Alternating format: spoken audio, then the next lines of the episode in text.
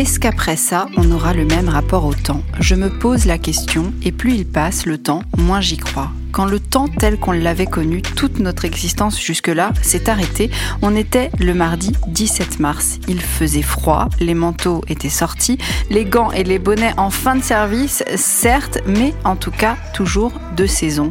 Depuis, un mois et demi se sont écoulés et on va arriver au mois de mai. Aujourd'hui, tu sors, il fait 20 degrés, le soleil commence à taper en journée, le chauffage n'est plus nécessaire et accessoirement, tu ne rentres plus dans tes shorts. Jamais je n'ai appréhendé de la sorte le passage du temps.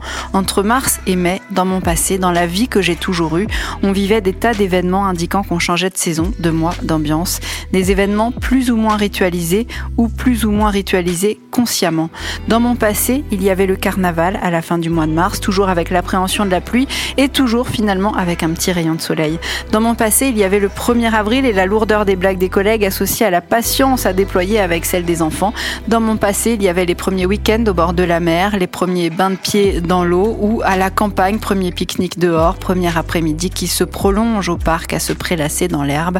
Dans mon passé, il y avait les vacances de Pâques, les gamins qui partent chez les grands-parents, les allers-retours à gérer, voiture, train, quai de la gare, air d'autoroute, semaine tranquille ou plutôt ce que tu pensais être une semaine tranquille à l'époque parce que pas d'enfants à charge, mais fallait quand même aller bosser. Tu te calais forcément ces semaines-là une demi-douzaine d'apéros, un resto, deux ciné et trois soirées. C'était ça avant tes semaines tranquille. C'était avant de savoir vraiment ce que c'est qu'une semaine tranquille chez toi. C'était avant de regarder passer le temps complètement différemment, avant de te rendre compte que finalement on ne fait pas rentrer tant de choses que ça dans une journée, que ça ne sert à rien de pousser les murs, que 24 heures c'est 24 heures et qu'à force de te dire que tu as tout ton temps et que ça à faire, tu finis par te rendre compte qu'avoir tout ton temps, ce n'est pas avoir du temps en open bar.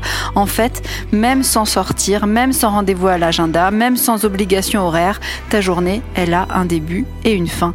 Et je me demande si je ne les gérerais pas autrement qu'avant mes journées, maintenant que j'ai compris ça. Est-ce qu'on prendra plus le temps maintenant qu'on a appris à l'apprivoiser? Est-ce qu'on prendra en compte, par exemple, dans nos journées, le temps qu'il faut pour cuisiner? Parce que soyons honnêtes, avant, ce n'était pas un temps qu'on prenait en compte.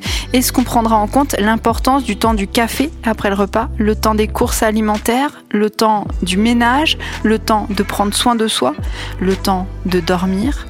Le confinement nous a donné la possibilité de renouer un peu avec notre rythme naturel, biologique, de nous écouter un peu plus, d'expérimenter d'autres façons d'appréhender le temps qui passe, de regarder passer les heures autrement et de les remplir en redéfinissant nos priorités. On a tous expérimenté une nouvelle façon de gérer notre temps et pour beaucoup d'entre nous, ça a sûrement été une véritable découverte.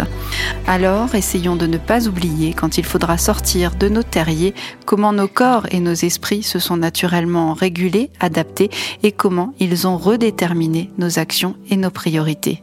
Priorité, priorité.